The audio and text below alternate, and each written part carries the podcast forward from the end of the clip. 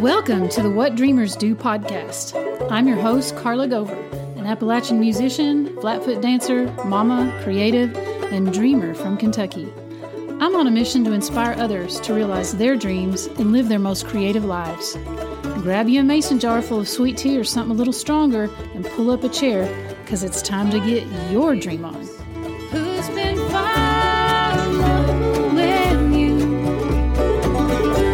Because that's what dreamers do.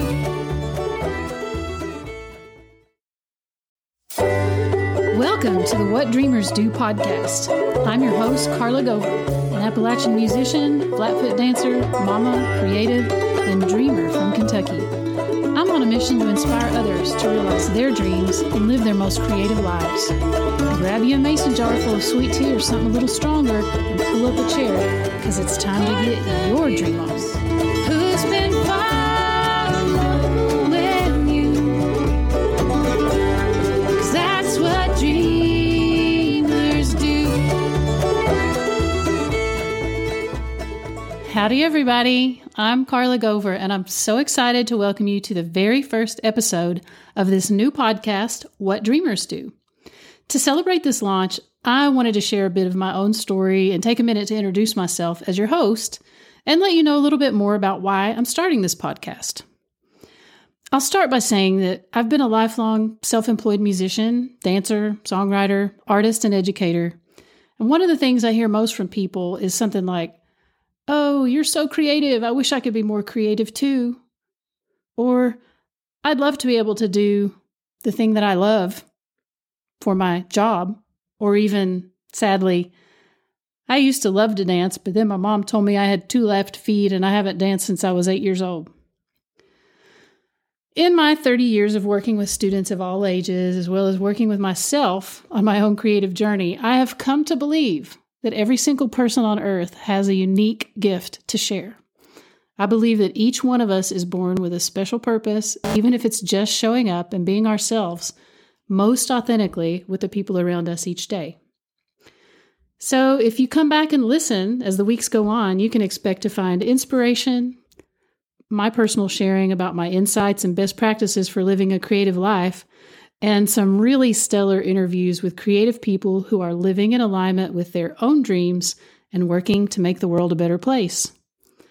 Because I want you to feel empowered and inspired and excited to bring your dreams to life in the world. But like I said, I need to step back and introduce myself because I know some of you are brand new around here and this is our first chance to get to know each other, which I'm very excited about. So I want to back up and tell you a little bit about my creative journey, my life as an artist, and what brought me to this point in my career where I feel called to reach out to other creative and engaged people who are living their dreams. So going back to the beginning, I was born in Eastern Kentucky in a coal mining town, and I had deep relationships with my very large extended family. I'm not one hundred percent sure, but as best I can count, I have thirty first cousins and countless second and third cousins. I grew up with twelve aunts and uncles, plus their spouses, and living in a community that was steeped in music, dance, square dance, and amazing folk stories. In my hometown, there was also a brilliant organization. I got to give a shout out to them here. They were called Appalshop, which I think really helped set me on my path because even as I was surrounded by this amazing culture, the Appalshop, through their community outreach, educational programs, radio station, were always encouraging those of us in Eastern Kentucky, especially the youth, to take control of the narrative about Appalachia, to tell our own stories as a counterpoint to a lot of the exaggerations and stereotypes and, let's face it, outright lies that are perpetuated by the mass media about our region. As the years have gone by, the seeds that Appalshop planted have become even more important to me in the work I do, because I believe it's really important to help not only change the perspectives of how the world sees us here in Kentucky, but also to help other Kentuckians like myself, and especially the younger people, to stop internalizing the narrative that mass media tells about us, because when the world keeps telling you that you're backwards and ignorant and things like that, it can become a self-fulfilling prophecy. And there is a lot of brilliance, talent, and deep, deep culture here in Kentucky. And I'm also going to be sharing that with you guys as well in future episodes. Another strong influence for me as an artist is that at home, my parents were both incredibly supportive and gave me the message from a young age that I could do whatever I wanted to do. Now, they weren't perfect people and they had their problems and struggles, but I will be eternally grateful that when it became clear that I was drawn towards the artistic path, shall we say, they were both completely on board from day one. They never encouraged me to get a backup plan or to do anything other than what my heart directed me to do. And I believe that that's one of the things that helped me dive in headfirst and become a professional artist from the get-go. So I wound up getting a music scholarship to the University of Kentucky. I got a degree in Appalachian Studies and Spanish. And when I graduated, my first big act as an artist was to make an album of bluegrass and old-time music that I had learned growing up in Eastern Kentucky. In the course of making that album, I met some incredible bluegrass musicians, old-time musicians, and I was also invited to become part of a touring Appalachian dance and music ensemble based in the Washington, D C area, which was founded by Tennessee native Eileen Carson. I only stayed with that group for a year and a half, but during that time, I learned so much about touring, performing, being on stage, and I also made a lot of valuable connections. I was so homesick, and I really wanted to come back to Kentucky and work and perform in the state, using the state as my home base. And I met a musician from Berea, Kentucky, started hanging out with him, and we eventually got married, had a band, had two daughters. We toured together for twelve years. So we're not together as a couple anymore, but our two daughters are now both musicians, and that's been a fun part of the journey of being a musician and a mom, um, was raising kids that are also expressing themselves creatively. After the breakup of that band and relationship, I found myself at a little bit of a loss, and I came to realize one of my biggest challenges as an artist, which is that while it's pretty easy for me to promote groups I'm in or performances I'm doing with other people, it's hard for me to promote myself. But we live in a capitalist society, and it's necessary to make money in order to survive in this world. And one of the ways that we have to do that is through promoting ourselves.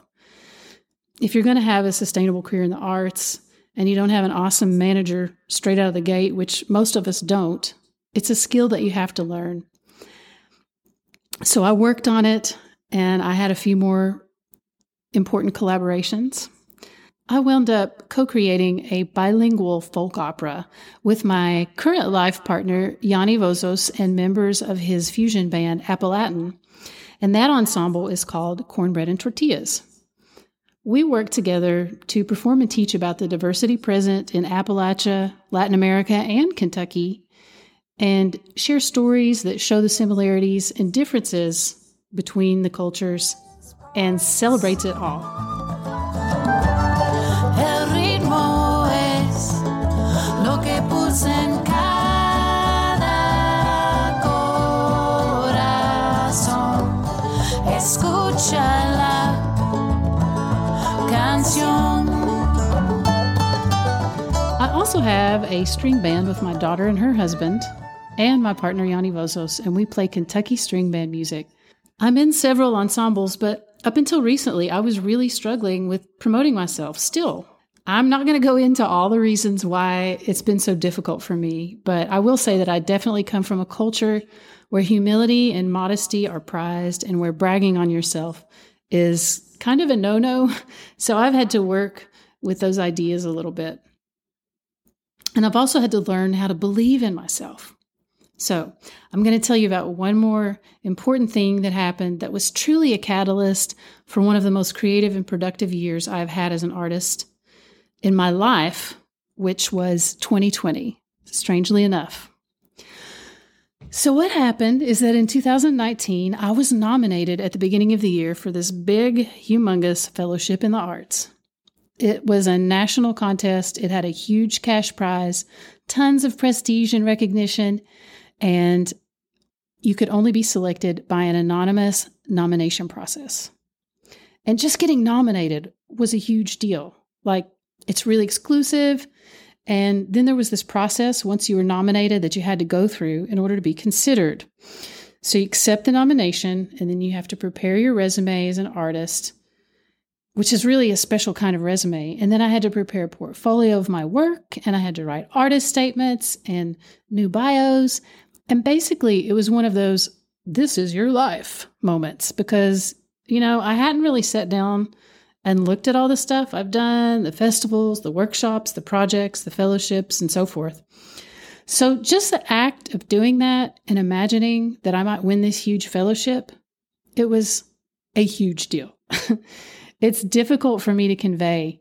But what happened is that I began to shift the way I thought about myself. I was shifting the way that I perceived myself, and this is really powerful.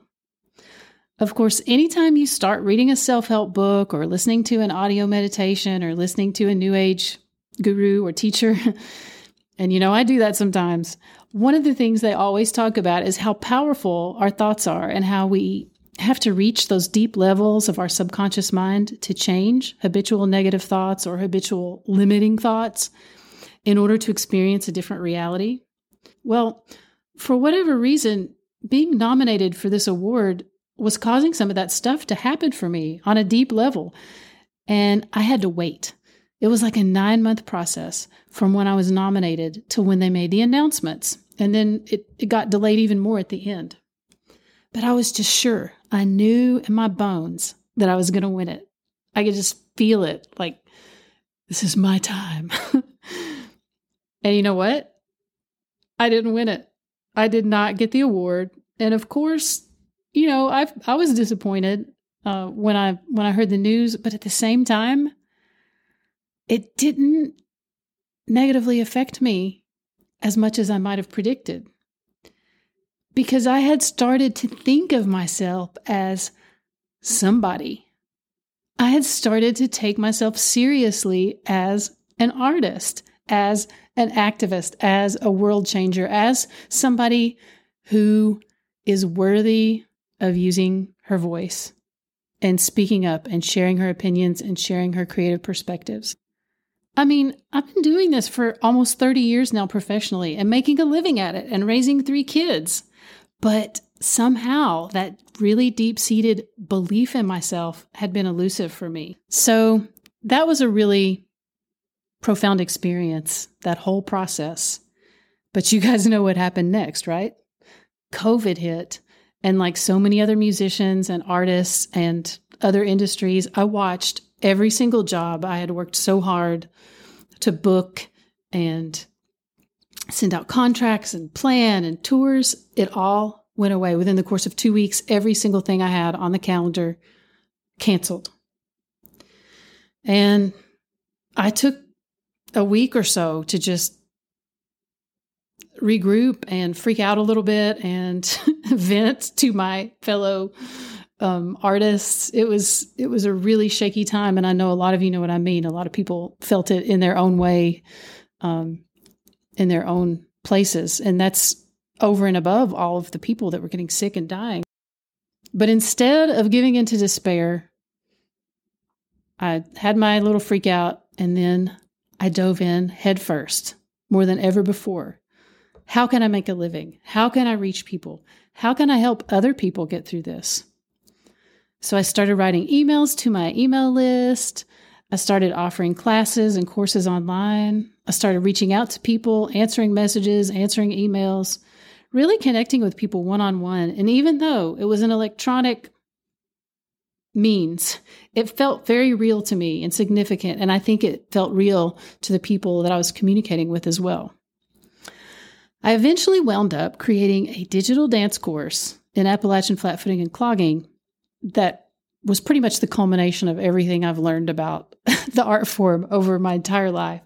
And it's been a really successful project for me in that it's enabled me to keep earning a living during the pandemic and also get wonderful students from all over the world. And I have just treasured getting to know them and the relationships that I have, have developed with them. During this time, I've also written some music, made some videos in those little breaks we had when we could go out in public. And I've taken this time of restriction and loss and, and made the best of it. And I feel really, really grateful for that.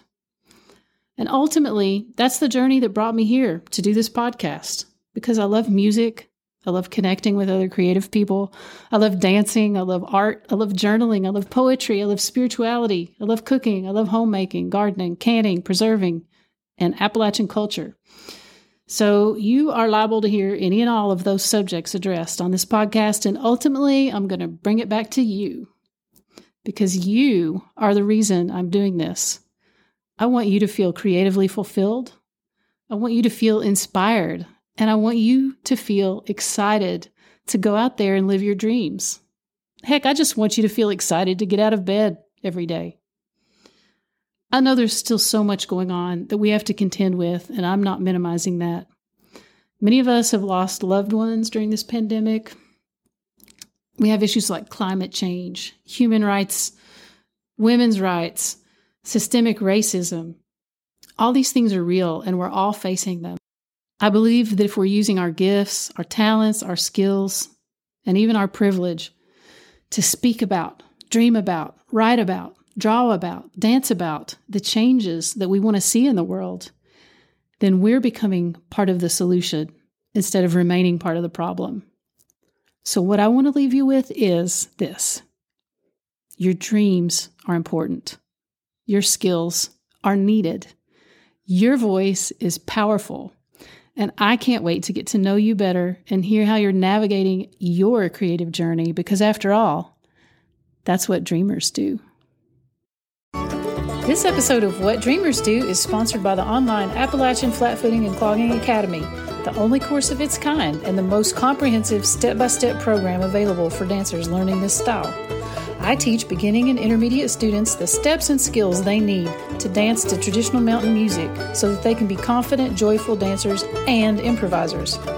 Unlike others who just teach the same handful of steps or who just teach routines, I give you not only a bountiful library of steps, but a framework for understanding how the steps fit together with the music.